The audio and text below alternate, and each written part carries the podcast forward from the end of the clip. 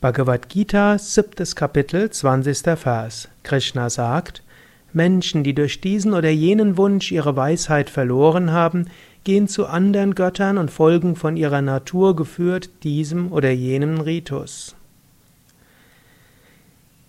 Im Alten Testament findet man die Aussage, du sollst keine anderen Götter neben mir haben. Oder Jesus sagt im Neuen Testament, keiner kommt zum Vater als durch mich. Krishna sagt ja auch etwas Ähnliches. Er sagt dies noch in den nächsten Versen deutlicher. Das kann man falsch verstehen, meine ich. In meiner Interpretation wäre es falsch zu denken, dass Gott will, dass wir ihn nur auf eine bestimmte Weise verehren und alles andere wäre nicht so gut. Ich meine, es gibt nur einen einzigen Gott, egal ob Christen Gott verehren oder die Hindus oder die Moslems, es gibt nur einen Gott, so wie es bei den Moslems heißt, es gibt keinen Gott außer Gott.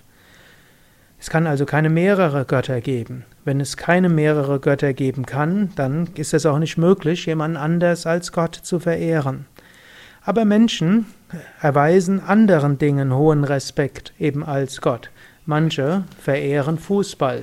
Manche verehren Reichtum, manche verehren ihr Auto, manche verehren ihr Mikro. Menschen können verschiedenem folgen und verschiedenes verehren. Krishna sagt, wenn man den Wunsch hat, dann kann man die Weisheit verlieren. Aus Wünschen entsteht dann eine Verehrung eben anderen, was man praktisch zu Göttern werden lässt. Und das hilft einem natürlich nicht wirklich weiter zur Selbstverwirklichung. So gilt es, werde dir bewusst, die Ehrerbietung, die du anderem gegenüber hast, ist ein Ausdruck der Ehrerbietung an Gott. So kannst du sehr wohl auch eine Hochachtung vor deinem Auto haben, du kannst sehr wohl eine große Liebe zu Frau und Kindern und Mann und Eltern haben, du kannst all das nehmen als Ausdruck der Liebe zu Gott und der Ehrerbietung zu Gott und dann verehrst du nur Gott.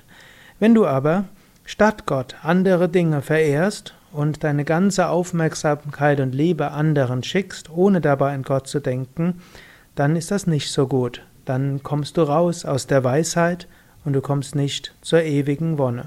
So betrachte all dein Denken, all dein Streben und all deine Lieben und all deine Verehrung als Ausdruck der Verehrung Gottes. So verehrst du nur einen Gott, nämlich das eine, unendliche und ewige.